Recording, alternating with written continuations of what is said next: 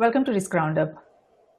As we witness an unprecedented convergence of technological advances in processing power, interconnectivity, cheap data storage, high fidelity rendering, physics simulation, natural language technologies, and so much more, it is important to understand what it means and why it matters. It matters because it allows us to embed individual and intelligence in shareable concepts and sharing, connecting, and integrating sources of knowledge, information, and intelligence is behind everything we humans have done in the past, are doing today, and will do in the coming tomorrow. When we look back at how knowledge and information sharing has evolved from those very first drawings and scribes, printing press and newspapers, libraries, radio to mass broadcasting, web search engines to ever increasing amount of data and digital content in so many different formats, it is remarkable to be witnessing a silent revolution that is moving towards data-driven insight, collective human intelligence, and collective machine intelligence. This silent revolution, the transformation of information sharing and intelligence gathering, the shift that we are witnessing from individual to social to technological through connected computers is leading us to a world where intelligent connected machines now play an increasingly dominant role as not only the creators and containers of collective machine intelligence, but also as human representatives that are capable of using that information on behalf of humans in so many different roles. These fundamental transformation changes humanity's relationship to knowledge, information, intelligence, and raises profound implications for the future of the human experience and endeavors. To discuss collective machine intelligence further, I am honored to welcome Lars Wood to Risk Roundup. Lars is the CEO of Quaswarm and is based in United States. He is also a visiting scientist at MIT, CIA, FBI, NSA, White House, and so many more organizations. His innovative career spans patented ANN algorithms, advanced microelectronics, thermonuclear and quantum physics, supercomputing machines, condensed matter physics, superconducting electronics, subatomic particle matter visualization, small molecule drug discovery where molecules use supramolecular forces to make decisions about their biological activity and so much more. Welcome, Lars. We are honored to have you on this Roundup. Thank you very much, Jayshree. I am uh, very honored to be here. Wonderful, Lars. So let's begin our discussion by understanding knowledge sharing and connected computers. From the beginning of times, our early knowledge sharing relied on speech and other social behaviors. However, over the years, with advances in technology, now we have augmented this capacity for collective intelligence with writing, publishing, and now with because of the connected computers, the computer code in so many other digital formats. What role do you envision connected computers or machines playing in collective knowledge creation, sharing, and intelligence? Well, first of all, what's necessary is that these computers have to have a common way of communicating. Uh, but it's not in terms of simple messages, uh, TCP/IP or what have you. Uh, the uh, those can be uh, carriers, if you would, for the messages. But the messages themselves need to be of a of a kind of a language which uh, they also can understand and interact with respect to artificial intelligence, let us say, and collective intelligence. So, for example, the reason that uh, we are able to communicate and, and uh, solve problems collectively as humans is because uh, we have a common basis with respect to language. Uh, and uh, the, there's fun, the, the, languages have uh, evolved for different peoples. for example, in India, obviously, I have a friend who's a Sikh, and, and they speak a different language than I speak, okay? Chinese and so forth. Russian. Uh, but the but the basis of all languages uh, is in terms of uh, uh fundamental uh, speech objects, phonemes, and so forth. And these these are required for computers to be able to communicate with one another. I'm not saying uh, that they have to speak like humans. I'm not saying that at all. What I'm saying is that the messaging that they do between one another has to be of a common base language, sort of a, if you would, a collective intelligence set of phonemes. And these would then uh, form the basis for different types of languages in with which they would communicate with. Without that, without that, what you have is a bunch of machines that are uh, whose complexity with respect to their interactions becomes overwhelming because it's like you know what API am I using and so forth. But with a common language that they can communicate with, and this is a, more of a signaling language than a language associated with uh, uh, verbal communication. Uh, that that is is really the breakthrough that is required for machines to uh, actually have collective intelligence. Until that takes place, what you have are uh, bits and pieces where you might have a, an intelligent capability or a machine here, uh, you know, uh, IoT, that sort of thing, but they're all little black boxes. Uh, without this ability to uh, have common signaling, okay, that they understand, and it has to be a signaling which is, you know, specific to artificial intelligence communication. Okay, uh, they they will just be isolated and uh, will not will not achieve the full self organization potential. No, that's excellent point that you made there, and you're right that communication and that language that machines can you know interact with each other not only just between machines but also between machines and humans that is so very fundamental and the human brains unparalleled ability to design, modify, and build new forms of intelligence is so powerful. Now, in its so many different, diverse forms, from human brain to computers of so many different size, from desktops to laptops to uh, smartphones to now Internet of Things, machine learning, deep learning, intelligence is now becoming the most powerful and precious resource in existence. However, when we integrate this human intelligence with machine intelligence, then our relationship with everything on earth and beyond in cyberspace, geospace, and space enhances and it amplifies. So, what potential do you see because of the convergence of imminent human intelligence with the machine intelligence? That's a very good question. In, in fact, if you take from the perspective, and let's just call it common signaling, as opposed to a language. Okay, um, if there's a common signaling mechanism that uh, all machines understand, uh, where knowledge uh, is passed and evolves uh, and stored in terms of these common signaling terms, if you would, then what you have is a basis for translation uh, into human interactions because you can basically have a translator. And uh, as a result of that, you, you have a collective intelligence which spans not just machine interactions with one another, with machine to machine, but in terms of uh, human beings.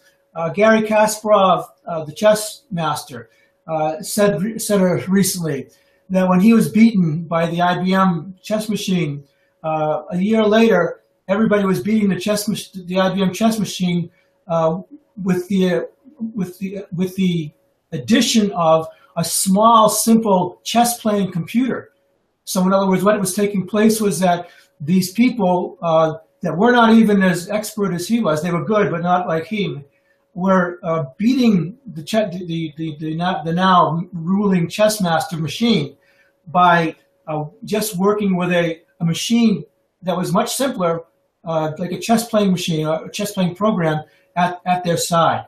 That, I believe, is where things are going.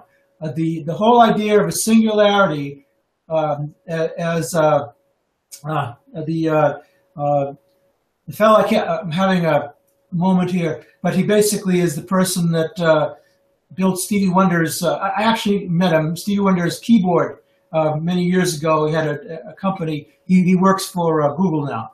And he's been talking, he's the one who's been promoting this idea of the singularity in 20, 30 years. I believe what that's really going to look like uh, is a combined singularity, if you would, with where machines and humans together collectively have a new type of intelligence that work together.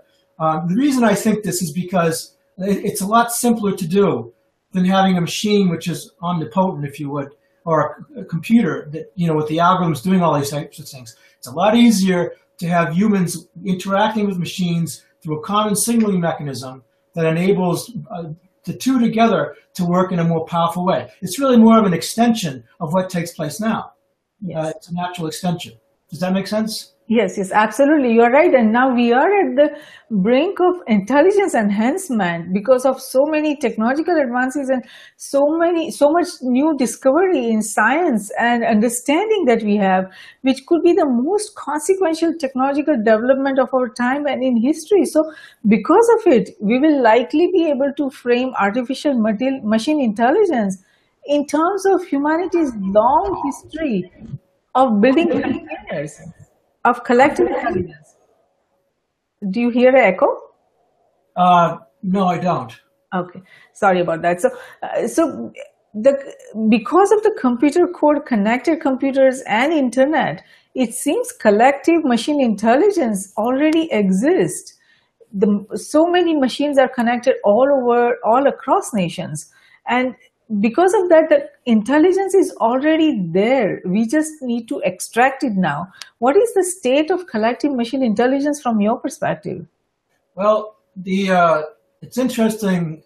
Uh, right now, it's it's uh, my observation uh, is that people are focused more on the algorithms uh, and, uh, and, and and basically building infrastructure.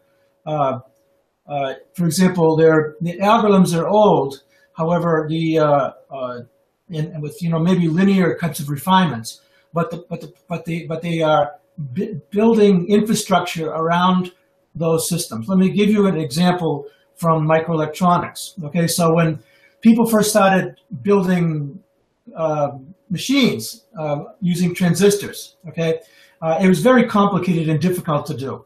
Uh, and the reason is because you only had only people who could do it were experts. You had to have a, you know, PhD in uh, uh, in solid state physics. It was very hard. I, I, remember those days. I actually did that kind of thing for a while. But uh, slowly, uh, companies arose, uh, like Mentor Graphics for one, which one of the early ones, that provided these infrastructures. Now it took a lot longer then, all right, because the computers were uh, the good computers were were very expensive, like you know Sun machine, Sun SPARC workstations and so forth. But these these infrastructures uh, and frameworks provided for accelerated development of of uh, solid state devices, and there were libraries and so forth that originally arose. And so you could literally almost have somebody that didn't have much um, background in solid state physics, or none at all for that matter, be able to design uh, complex circuits. Now, the, uh, the corollary here is that's what's taking place today. The algorithms have been around for a while, but the infrastructure that's being built up, uh, the platforms and so forth that are, that are on the verge of, of uh, being released um, are, are, are, are key to enabling the, uh, the basic use of artificial intelligence in a in a in a friendly fashion. So uh, you know you don't have to be somebody that programs in assembly language to be able to create a program. You can buy Visual Studio and understand C++ or Java or some other language and be able to do it. That's much easier than coding at a very low level. The uh, the same thing is true here. The algorithms that are out there, uh, what Google's using, IBM, they're all handcrafted. And what's taking place is an evolution in these infrastructural systems. Once that takes place, okay, people will start to focus on collective intelligence. Myself, I've been, I, I sort of look at things from perspective what do I not have to do? From my perspective, right? What, in other words, what do I, Lars, not have to work on if somebody else is going to do it? And uh, so I, I, I, see this taking place already, where people are building up these uh, these architectures that enable uh, uh, you know development of these AI systems very, very quickly. Uh, and, and so what I focused on, which I think is the next step after that, uh, is the actual signaling between these systems so that they can communicate in a, in a very fluid fashion. It's like in the old days with uh, Microsoft or other software companies, and everybody had their own, own operating system, and they were all, you know, and this was back in the days of uh, DOS and there was, you know, uh, Unix and so forth, and, and there was AT&T's version of Unix, and it was a uh, it was very relatively complex for them to talk to each other. Now that's not the case. Computers, you know, if a computer operating system can't talk to another computer operating system, it doesn't survive. So that problem has effectively been solved. Uh, the uh, uh, only a very short period of time, too. If you think about when Bill Gates started doing what he did to now, I mean, basically, it's completely different. Uh, the same is going to be true for these for collective intelligence. In other words, the these these systems that are similar to like companies like Microsoft and so forth, building their platforms um, will uh, start to emerge rapidly now that the uh, proof of principles using the faster machines, such as Google with their Go implementation so forth, and IBM with Watson. Uh, lessons learned, of course, you know, Watson did great at Jeopardy, not so great at life sciences simply because the problem is not so narrow.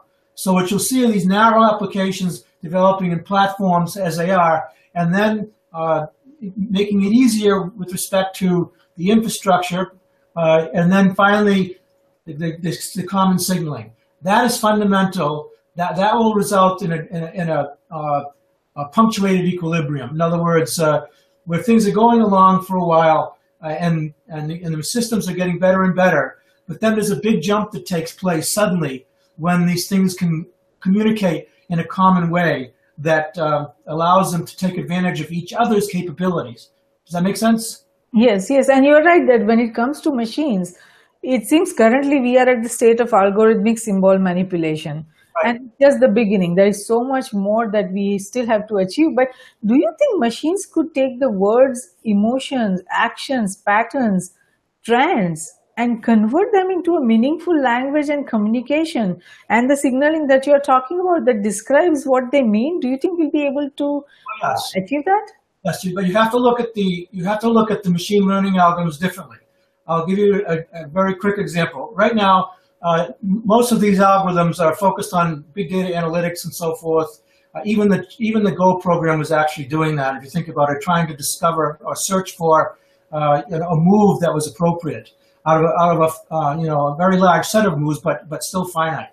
The uh, the, the, the, the, the big the big difference here is that uh, it, uh, they are basically pattern recognition systems.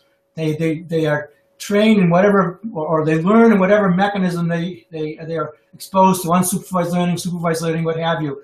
But they're basically doing pattern recognition. Deep networks take that a little bit. So it's like modular software where you have modules that break down a, a, complex problem so it can be learned more easily. Okay, it's like different regions of the brain, obviously a different substrate, but nonetheless the same thing where you have different modules in the brain that are responsible for storing different types of information and then integrating those up so what you see is you know your consciousness. Now, the way that emotions are, are implemented is completely different.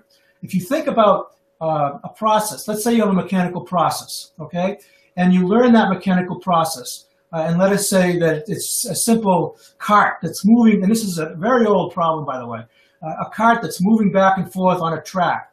Now, uh, the learning of that is not is not uh, novel anymore, but the key thing is the is the is measuring the the uh, the process. So effectively, this, there is stress associated with the learning process. Okay, in other words, these algorithms it may be more or less difficult for an algorithm to be able to learn some problem. The, those, those can, that can be measured. For example, uh, the Bellman error is a very good example of, a, of an algorithm which has been around for a long time, that, but when applied to machine learning, can be used to characterize the stress associated with a learning process. If you take those stress outputs, okay, which also can include the velocity of learning and the acceleration, how, how, how acceleration of the learning process, that can be translated in, into a, a, uh, a measure of, of emotional stress. Okay, if you think of if you think of emotions as as uh, basically dealing with a, with a stress situation at, at, the level of the acute stress response, that is, say, fight or flight. Okay, uh, what you're dealing with uh, is effectively you know uh, chemical signals in the brain which are relaying the, the, the difficulty associated with solving some problem. Okay, so if you if you transduce that, if you would, to algorithms, you can measure the the, uh, the activity of an algorithm uh, in, in terms of machine learning algorithm and derive from that metrics which basically provide for stress indicators which uh, uh, basically provide emotions. And I've done experiments where I've actually been able to reproduce um, uh, post-traumatic stress disorder uh, in, in, in, in, a simple, a single neuron, uh, and uh, and also um, the feeling of, of the feeling of epiphany, where without any training, just exposing um, a, a, set of values to a, an algorithm uh, and measuring these outputs, as I've specifically the Bellman error, okay, uh, which has been around for a long time, um, the uh, you were able to have a measure of stress or a measure of insight. Something has taken place. In other words, the learning algorithm has suddenly uh, converged, started to converge. By measuring how the algorithms behave themselves and having those outputs, what you have is the basis for emotions in computers. Yes, no, that makes sense. And also the advances in the brain technology, brain waves and brain computer interface, that will also probably be very useful as we try to uh, go forward with uh, how to understand the emotions, how to understand uh, what we are thinking, what the human thoughts are, and how we can decode all that using the brain computer interface. So we, uh, in the coming years, it's going to be very exciting what kind of developments you know we can have because of the advances in brain waves and brain computer interface. Now, incredible advances in natural language processing technologies have come about as a result of big data uh, that has enabled powerful search engines and automated language translation and cloud-based speech recognition. Now, these advances in natural language processing impacts our everyday lives, irrespective of whether we are at home or at work. So what role do you see natural language processing playing as we strive for collecting machine intelligence? I think that uh, in terms of collecting machine intelligence, the natural language processing is a, is a kind of signaling to humans uh, that machines would do. I mean, so the machines, in other words, have as a translator, so the machine can communicate with the human being in, in, a, in, a, in a form, uh, not just uh, in terms of speech and or, or, or, written language, but also in terms of being able to see emotion, see, in other words, look at somebody's face and determine if they're happy, sad, and so forth. Um, the problem is that, uh, and there are some there are fundamental challenges that have not been addressed yet. Uh, and these relate to, uh, in fact, uh, with Watson, the IBM Watson, where it did great on Jeopardy, which is basically they, were, they learned the Wikipedia is what they did. But when they went to a problem that was uh, uh, less focused, uh, it, didn't, it doesn't work so well. And in the same sense, natural language processing, the really difficult part of that is context of use. Uh, I've defined four categories of, uh, of machine learning. And uh, being able to understand context of use, in other words, uh, if, if, you, if you say a, a, sentence which is ambiguous, but, uh, is, but, but if somebody is a, a, if a human being is listening to that sentence and they look at the context of what, of what that, of, what you're saying happens to be, okay? Uh, so for example, if I said, look out, all right, uh, that could be because a piece of paper is falling or a train's coming towards you. You follow what I'm saying? The idea is that you, you, it's very important for these natural language systems to understand context of use. Without that, okay, uh, there's a, there's a, they will they will be brittle. In other words, they will have they will make mistakes and um, uh, and do things which uh, basically some people call common sense reasoning. Uh, Doug Lenat, for example, has spent his whole career uh, trying to do that. So these, these, there are some fundamental challenges with respect to uh, things like uh, uh, image understanding, not image recognition, but image understanding, uh, speech understanding, and, and, that relates to natural language processing that need to be solved um, or, or at least accepted that this is a, a limitation and to compensate for it in some fashion. In other words, you're not just going to say uh, we can't do this, so we're going to all go home. Okay.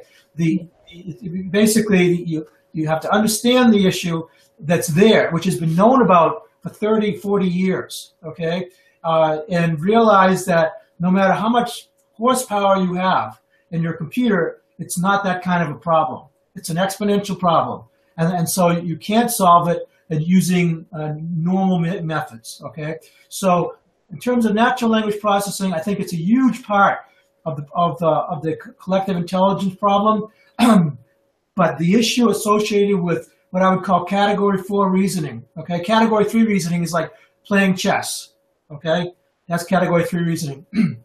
um, category four reasoning is a big jump. It, it, it's it's uh, Go. The game Go is category four reasoning. Now you might think, oh my gosh, Google actually did that. Well, they actually didn't. They actually use brute force. They use uh, Monte Carlo methods to actually identify the move. So they they they they use neural networks and deep learning to identify the strategy that they wanted to use, but then they use brute force computing to identify the actual move. What we have to do here uh, is, for at least natural language processing, uh, is to either figure out a way to deal with this um, problem of context of use uh, in using a, a, you know a brute force approach. In other words, using a, a similar approach to what Google did, sort of figure out what's going on with the neural networks and so forth, and then drill down fast, excuse me, with um, brute force computing. That's also okay. There's not any rules associated with this. There's no rule that says you have to um, that you have to solve the problem just like the human brain does. Okay, but, the, but but nonetheless, the problem is there. It needs to be addressed, and until it is, you're going to have people be frustrated, and you know they'll have these natural language processing systems that almost work really well, but do, do, do silly things can't understand when they what things that a, a child can understand. Yes, no, that makes sense. Now, uh, you made an excellent point there, and uh, when I think about how human intelligence has evolved over millions of years, and the nature of problems that we, the human intelligence has handled, has relied largely on the use of prior experience. However, as we are trying to enable machines to reason from past experience, it requires a very radical detour and it changes the direction from the artificial intelligence field's focus on semantic representation of knowledge to episodic representations.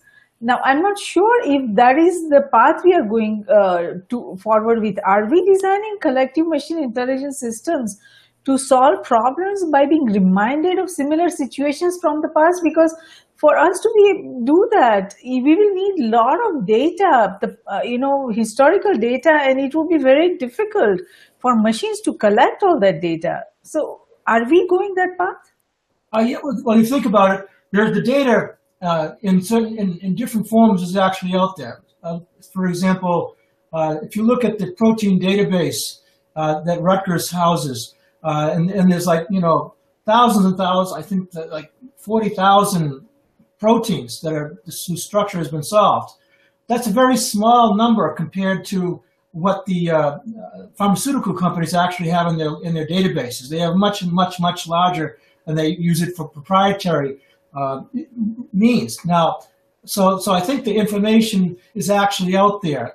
There are two problems. Okay, one is the information ha- has uh, silos around them. In other words, the uh, uh as in the case of protein database, uh, the uh, you know that, that's only a small percentage of the molecules. Likewise, there's intelligence information, for example, associated with national security um, only very small amounts of that are available to the public. The uh, there, I worked on a, I worked on a, uh, a problem, basically a project back in uh, the uh, uh, late '80s for the National Security Agency, where they had decided that they wanted to have a network that would be transparent to us, uh, or rather to say the public, but be able to be be every place. This the project project was called Embroidery, and it's it's it's now there, and it's probably gone through several uh, iterations, but effectively it's the same system. it's, it's now the basis for all of their intelligence gathering, everything uh, that they do. It's obviously very secure, but the idea is that it has the ability to interact with public networks, even though public networks can't see it. Okay, so the point being is that the technology, the technologies to do this have been around for a while. It's there, are, but there are human-imposed barriers to these to these uh, uh, stores of knowledge, if you would, that prevent uh, interaction. Also, there's a lot of noise. In other words, so noise would be uh, information on the internet which is uh, untrue or or or inaccurate. One of the problems that that Watson uh, they based one of the premises that they originally had in, in terms of healthcare was they could read all these papers using natural language processing, but the uh, uh, it turns out, as you well know from your life science background, that not that not every single paper that's written in, in the life sciences is, is of value. People write these things because it's like publish or perish.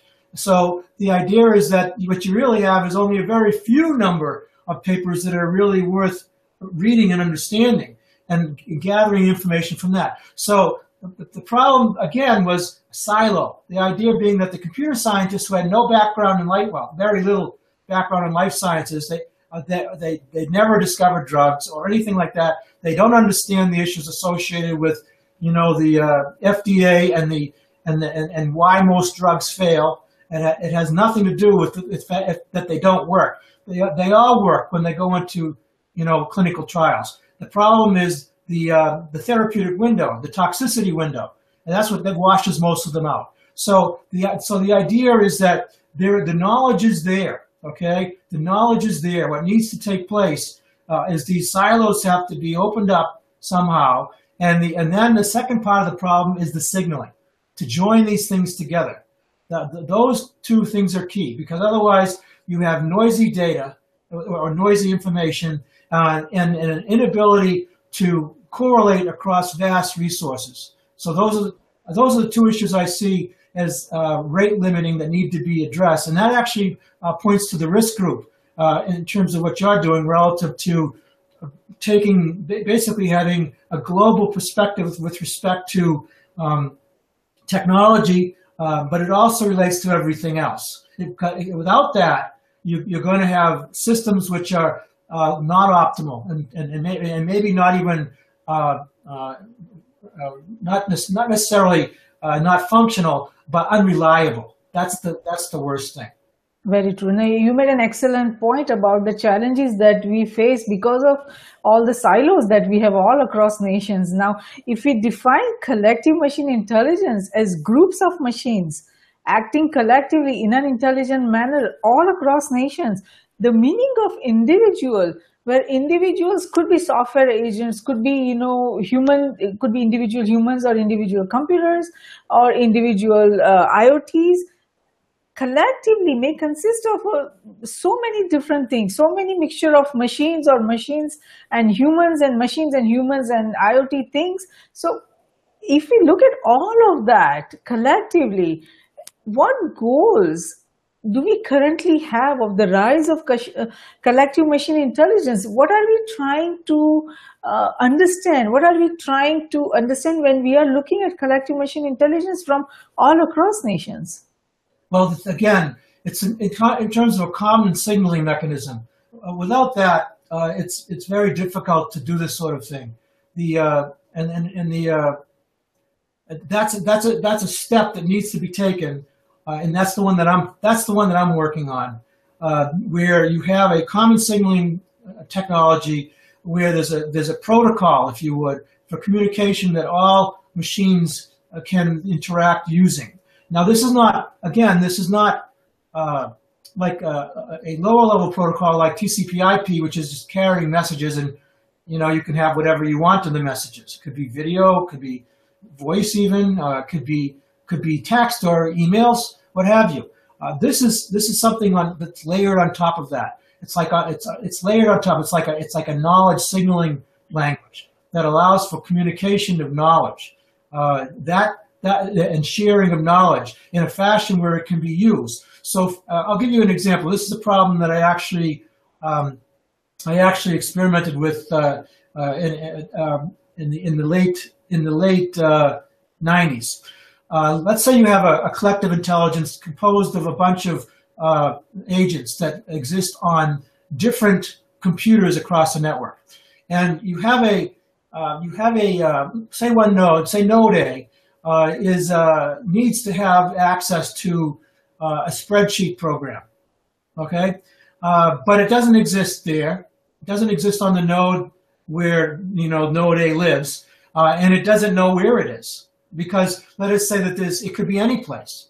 So um, the way that I addressed this was to broadcast a signal uh, using the signaling language that I was developed, this knowledge signaling language, uh, whereby other agents across the network picked up the signal and said, ah, it's here, okay, and was able to then take that application uh, and, and, and encode it uh, in the form of the signaling language and send it to the node, the agent that required it, where it then redeployed the application on that computer and actually used it. Okay, so this goes well beyond remote procedure calls and other types of things like this, where you're you're calling into something that you know about someplace. What we're talking about here is the ability for uh, computers, whether it be IoT or what have you, uh, to be able to, or SAT, it could be anything, okay? To be able to say, I need something, who has it, okay? Or I have something, who needs it. That's very important, and you need to do it in such a fashion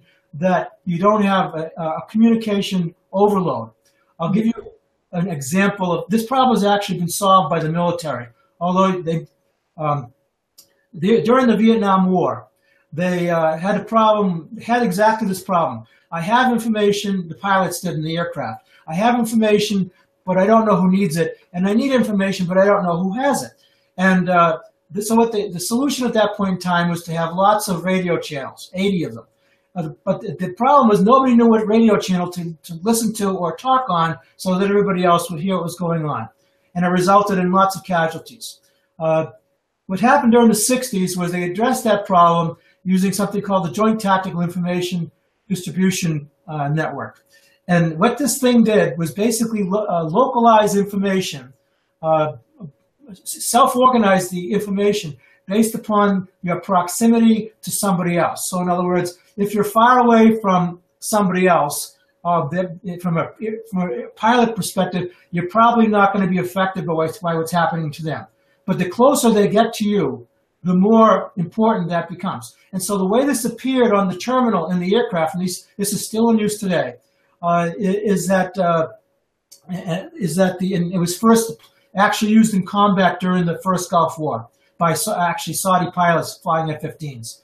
The is that you start to see on your terminal messages that are becoming more frequent associated with that thing that was far away. So by by having and so what you ended up having, although it was uh, not explicitly intended to do this, although the architect, Eric Ellingson of that system, who I, who I work with, uh, basically told me that uh, he realized that after the fact when they did it, that uh, the ability for, for information itself to self-organize. In other words, so it's not, not sufficient for the agents to self-organize. The information itself has to self-organize. And so by having the agents having the ability to, to ask that question, I need something, who has it? And then that response taking place, and either that information is provided automatically, okay, or, or, or, or sent without resulting in, you know, a, a situation where, as an example, in a radio station, if somebody, if the, if the radio person says, I'm going to give away free tickets to the Super Bowl, uh, you have a giant congestion problem because everybody calls in at the same time, okay? That doesn't work. And so you can't just have a system where you're, you're, you know, you're saying, I need something and everybody in the world responds at the same time because you basically, you can't tell what's important. It's like a Google search that turns up bad terms. So what you need to have is the information self-organized uh, that using, uh, you know, a method which allows for uh, limiting stuff coming in. Now, when you do that, of course, you're basically running the risk that you're leaving something out that might become important. But if you do it in such a fashion where the impulse response of that information becoming available is linear, that is to say, it, it, it, changes in an analog fashion. So as it becomes more important, it becomes more and more visible to you, or more and more in your field of vision. Then I think what you have is a, is a basis for sharing of knowledge and collective intelligence that, they, that, that addresses the problem of you know, uh, get where is the information? How can I get a hold of it without creating a giant congestion problem? Sure, and I think what you are telling is probably related to the lack of categorization that we see, you know, in uh, World Wide Web because we have this immense database that is the World Wide Web, and they have one addressing system at the physical level, and uh, where you can reach every piece of information by the address, like you know whatever address you type on the server and so on. But there is no universal system of categorization. So how to make this growing database of connected computers or machines categorize in a way that we can search better? Because at the end of the day, if we are trying to search we cannot search by you know on the basis of uh, the website address or on the basis of uh, just some you know categories we need to have proper categorization so that when you try to search something we get meaningful search you know that can happen. So do you see that uh, we are making any efforts in that direction? Yes i think i think we are because uh, there's a lot of work going on uh, with respect to uh, natural language processing and attempting to solve or at least address uh, the uh, the issue of context of use. So you, you should be able to say something like, uh, I, I, you know, where should I go to eat today? Uh, you know, I mean, actually, you probably can say that now, but it's something more complex, but very, very general. Okay, where's the safest place uh, in my, you know, in, in, my town to go eat, or something like that, and the and something that's ambiguous, and the and the system then being able to uh, go into the databases that exist and and and determining that you know going to McDonald's is not in line with what you wanted to do. Okay, so I, I think that the categorization uh, that there's a lot of work being done to do that. Again, the, the problem is in terms of the, the siloed information because the really good stuff, okay, is still held in private hands and uh, uh, and and you can't get at it. It's just not available. Uh, so you end up making decisions which are not optimal. So the it's it's it's important.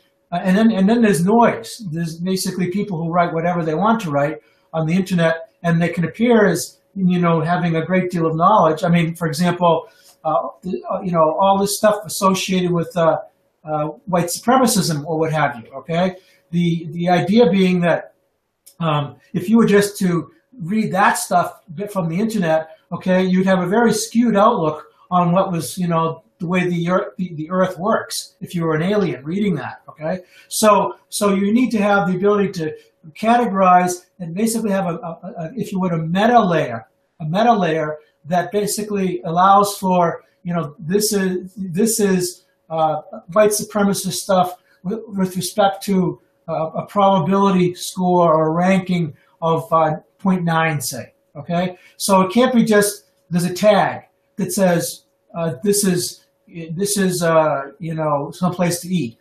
There has to be a there has to be a, a, a combinatorics that takes place associated with probabilities uh, to, to, address the issue of the, the noisy information. So what you have is a response from the computer that, that, that, doesn't say with a 0.9 probability I think this is taking place.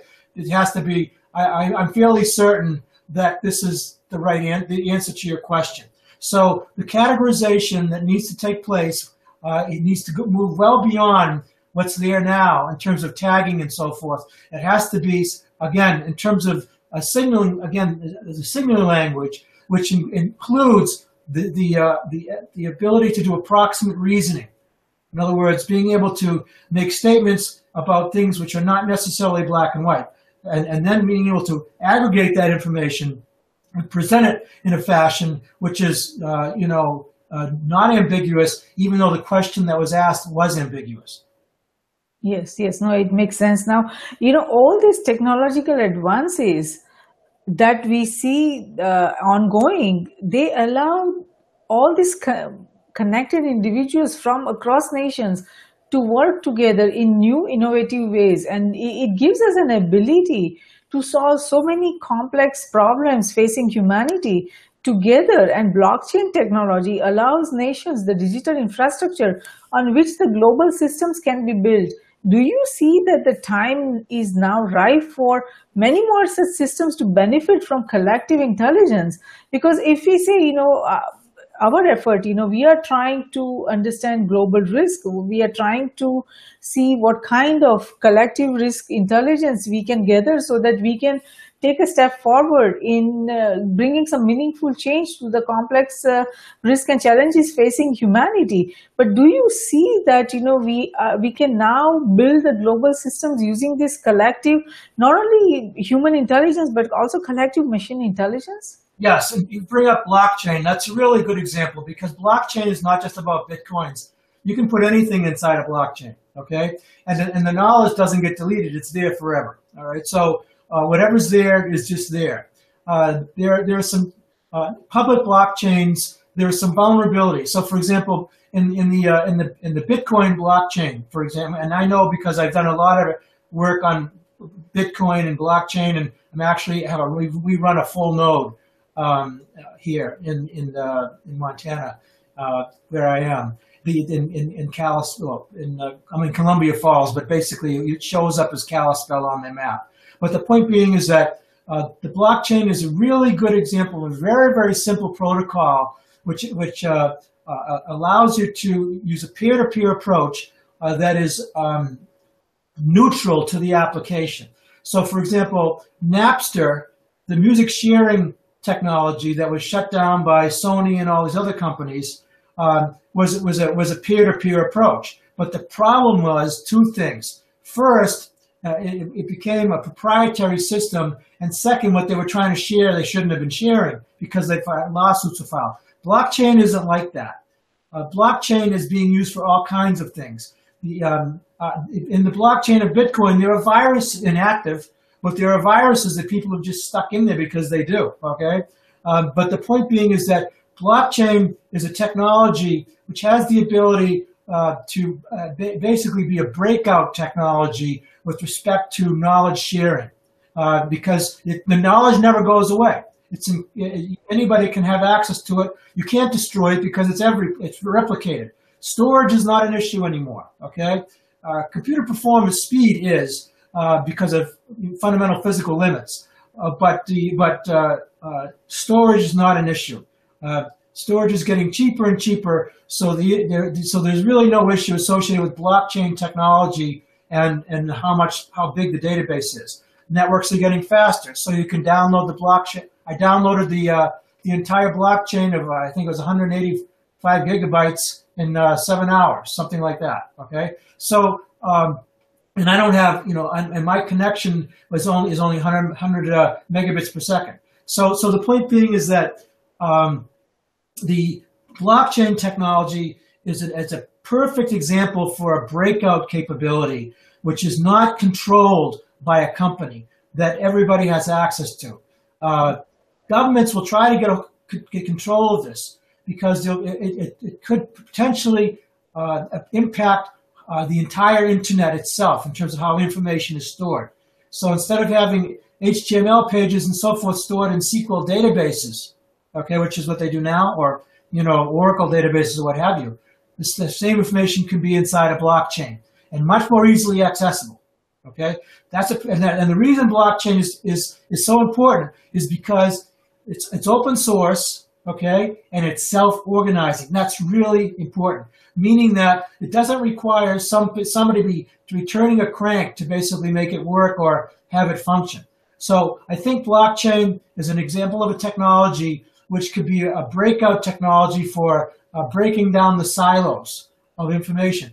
The dark network obviously was sharing stuff, some of which shouldn't have been shared, but the point being is that um, the, the, the, the, law enforcement is basically almost completely shut down dark network. Okay, uh, it's almost gone. Uh, basically, they, they raided the servers. they raided the servers, shut them down, so 70% of the traffic is gone. This has been documented on the internet. It was relatively easy to do. Blockchain, you can't do that.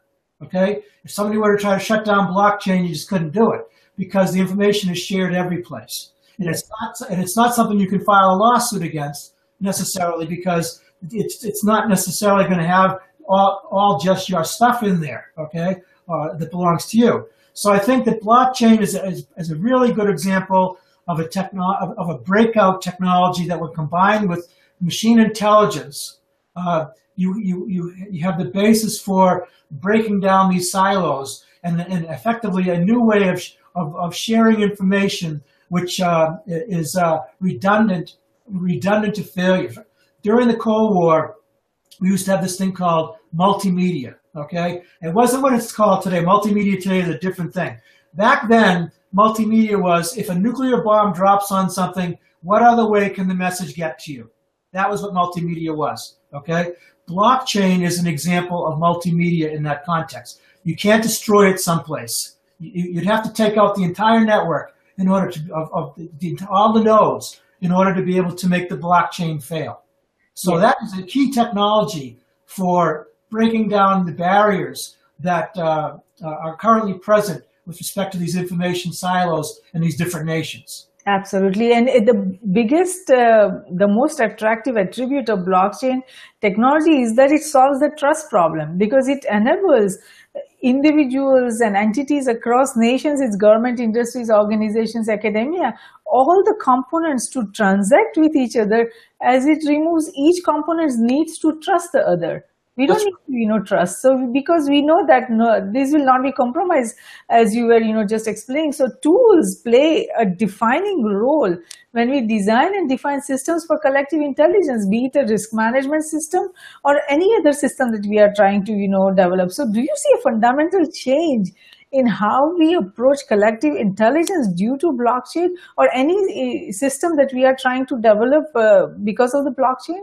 I think that blockchain is critical uh, to this. Now, the the, uh, the algorithm, if you if you read the uh, original uh, Nakamoto paper uh, that was published in the, I think it was the early '90s. Uh, I, I, might be wrong on that, but basically, he he goes through, or they, it's not clear if it's a he or it's a they, but effectively, there is a there is a fundamental there is an issue with blockchain, a technical problem.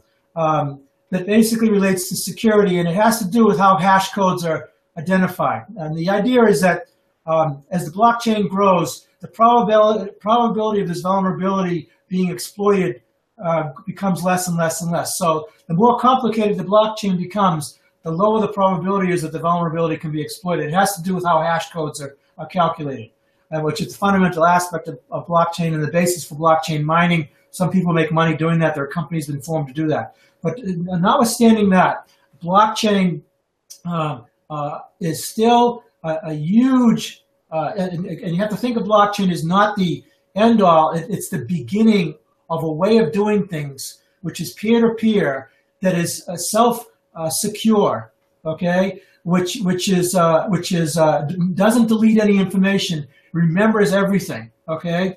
that, that can, that can be used as a, as a, as a, as a foundation, I'll use that word, a foundation to build these intelligent collective systems that, that, that, that break down these barriers, okay? Uh, I think that blockchain is a, is a, is a key technology, not just for currency, uh, but, but for all kinds of documents, information sharing. I even was told a couple weeks ago that somebody is using blockchain in Florida to, um, to uh, uh, fly drones collectively. In other words, so the drones actually use the blockchain. Uh, I, am not, I, I, haven't looked into it, but the, the drones actually use blockchain to communicate uh, common information amongst one another. So if they're doing it there, drones are a really good example because drones lead the way for where collective intelligence is going.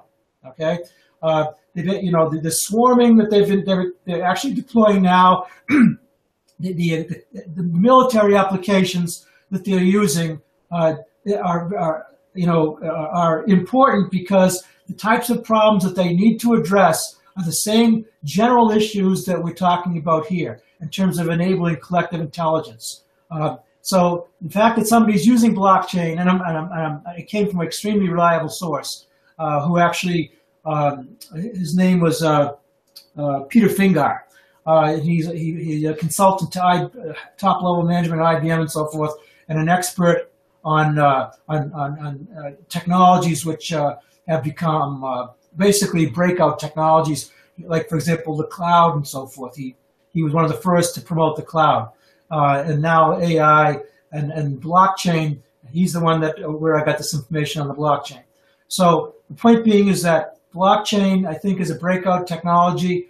Uh, both public and private blockchains are really no different, other than the fact that the firewall doesn't allow them to talk to each other.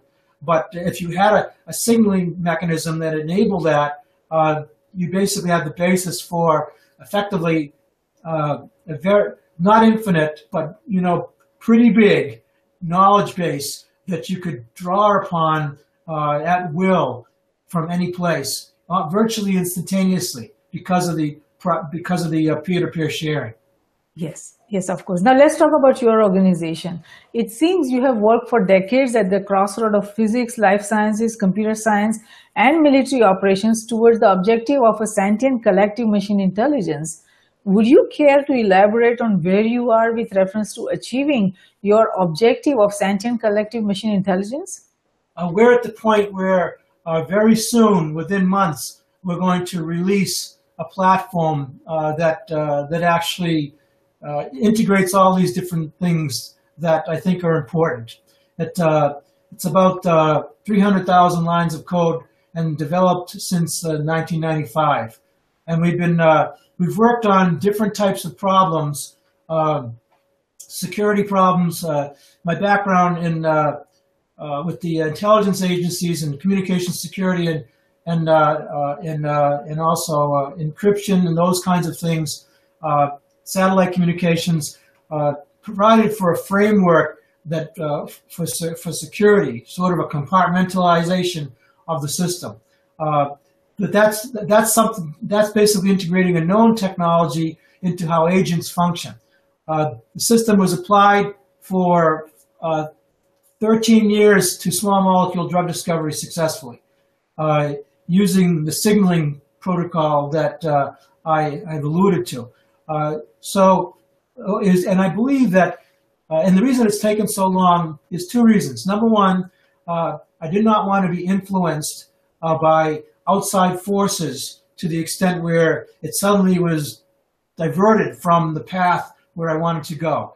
And number two, you couldn't get there anyway without having uh, moved into different spaces and, and become knowledgeable in those spaces. So fundamental to what I realized as an example was that, uh, you know, signaling that how molecules signal, signal each other and in, in proteins and so forth in, in living systems uh, that's pretty fundamental to how things should work. Um, the, the, key thing was figuring out a way to do that in a computer that um, made sense in terms of signaling. Uh, and I, and I, I believe I've the, the version that we have, which has been tested on a number of very difficult problems, uh, successfully uh, has has demonstrated that. Also, the and, it's, interestingly, it's a peer-to-peer system, just like blockchain. Uh, it works in the same exact fashion. Um, the, it's composed of agents that talk to each other. Uh, it's composed of uh, neurons which have virtual connections. So the, the idea of having something like this and what we you know intend to do is release it as a platform. It's something that people, just like as if you were to buy, uh, you know, Microsoft Word uh, and basically, uh, you know, apply it and, and it, it, generates turnkey systems that just deploy uh, and either uh, in, in, terms of basically anything on Windows, any any Microsoft platform, and it has proxies to work on other operating systems. So I think, for example, I have a come to a point where I'm satisfied with this collective intelligence, which I call quantum artificial intelligence. Um, and there's a reason for that. I, I, won't get into it right now, but there's a reason for that. Uh, it has to do with how the signaling works. Uh, but, and it's not doing quantum mechanical things. It's it's uh, the signaling is is, is the signaling spreads like a wave function. So in other words, it's like a, it's like a you throw a pebble into a pool, and the and the and the wave that spreads is how the how the messages propagate throughout the system. Um, but there's some differences with respect to how messages are received, which gives it this quantum uh, viewpoint. The um, but the key thing is that I believe we're at a point where uh, the system can be uh, released. And we're, we're just now just figuring out exactly how we want to do this. Uh, the main thing we want to do is get it into as many hands as possible. That's the key thing. Okay. So, and so other people can go beyond what we've done. And uh, we spent a lot of money doing this, but, you know, uh, we've also made a lot of money applying it. So the, the point being is that to uh, provide it to others uh, and open source is not necessarily outside of the out of the idea of how we're considering to do this. That's that's a good point, and I think that would be the right uh, move. And perhaps a closing question for uh, us to ponder is how do these new kinds of collective machine intelligence systems that we are trying to build to solve all the complex challenges facing humanity, not just individual nation or individual business or individual government, but the humanity. So, uh, as we go forward on that, what it means to be an accountable human, that is something that we need to understand and how, what role each one of us individually and collectively have to play in solving the complex challenges that is facing all of us here on the earth. Uh, and if we look in the cyberspace or if we are looking at the space. So i think and i hope that this approach to thinking about collective machine intelligence can help us to understand not only what it means to be individual humans but what it means for us as humans to be part of some broader collective humanity system. So having said that, what would you like to tell our global viewers and listeners and especially the young minds all across nations who are trying to make a difference. Money is not the main motivator to a lot of young people across nations. They are all trying to solve big problems for in for the particular nation or for the uh, global, you know, community. So, what would you like to tell them? I think you know the most important thing uh, is to communicate. Uh, that is the most important thing to uh, to to communicate and, and and not be afraid to be you know to ask any kind of question uh, because the only you know obviously bad question is the one that's not asked. So that is the single thing that I would say that you know uh, increased communication because that leads to increased understanding. So people understand um, where somebody else is coming from. I'll give you a, an example. Um, there's a lot of, uh, in the United States, of course, this, this anti-fascist group that's a sort of a, a counter response, a co-evolution, if you would, uh, to, uh, the, to the people that are fascists. Now, the thing is that the, the languages that are used are uh, incorrect because if you go back to when these things, when fascism actually arose, uh, in, uh, in, in terms of its its uh, its its large scale basis. It was in Italy. It wasn't Nazi Germany. Nazi Germany was was a uh, basically a, a race based economy. But you know, because they didn't have any problem with immigration or anything like that. Uh, the, the, their problem was with pe- people's race, okay, and that there was only certain races that could profit and other races were not allowed. Fascism is very different. So the point being is that people uh, end up communicating um, and, saying things. In fact, fascism uh, uh, is very close to certain forms of socialism. Uh, Keynes, uh, the famous economist, basically said things that Mussolini thought were great, and he and Keynes was a Keynes was a you know extremely liberal economist. So, so, the point being is that people need to communicate and understand, listen, because without that, you could basically be having your messages pass right by each other. And so, so the one, the receiving end is not understanding exactly what the, you know, sending end is saying. So I think communication for the young people is the most important thing because that resolves ambiguity, which, which can resolve, lead to resolve, resolving conflict. Yes. Yes, now that's a good advice. Now it is said that none of us knows everything. You're right about it. None of us knows everything, but right. we all know something. Individually, we all know something. So if the collective human intelligence and collective machine intelligence is the foundation of space age, we have to take advantage of that. Now, the capacity of nations, its government, industries, organizations, and academia, communities that we have to evolve towards higher order integration and performance through collaboration and innovation is a need of the time. So, so thank you, Lars, for participating in Risk Roundup today. We appreciate your thoughtful insight on collective machine intelligence, and our global viewers and listeners would benefit tremendously from the information you provided on collective machine intelligence and especially uh, the signaling efforts that you are uh, working on currently and its benefits to the society and its future. So even if a single individual or entity can come up with an idea to explore collective machine intelligence to solve complex challenges facing humanity based on the understanding they receive from the discussion we had today, the Risk Roundup dialogue has been of service and we thank you for that. Thank you very much for having me. Wonderful, Lars. So when we look back at how knowledge and information sharing has evolved over the centuries probably and uh, how this web search engines to ever increasing amounts of data and digital content in so many different formats today, it is remarkable to be witnessing a silent revolution towards collective machine intelligence. It is time to evaluate that we collectively evaluate the security risk of the silent revolution towards collective machine intelligence. Risk groups, cybersecurity, geosecurity, and space security risk research centers are created for this very reason to identify, evaluate, and manage the risk facing NGIOA and CGS, that means nations, its government, industries, organizations, and academia in cyberspace, geospace, and space. We at Risk Group believe that risk management, security, and peace, they walk together hand in hand.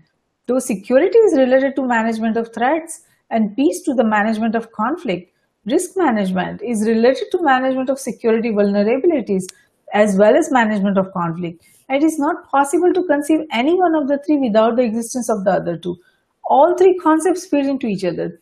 We believe that the security we build for ourselves is precarious and uncertain until it is secure for everyone across nations. Tradition becomes our security, so if we build a culture of managing risk effectively, it will lead us to security and security will lead us to peace. Let's manage the existing and emerging risks together. For more information on the risk roundups, to watch the risk roundup videos or hear the risk roundup podcast, please go to riskgroupllc.com and do not forget to subscribe and share. Until next time, I'm Jayshree Pandya, host of Risk Roundup, signing off. See you next time. Thank you.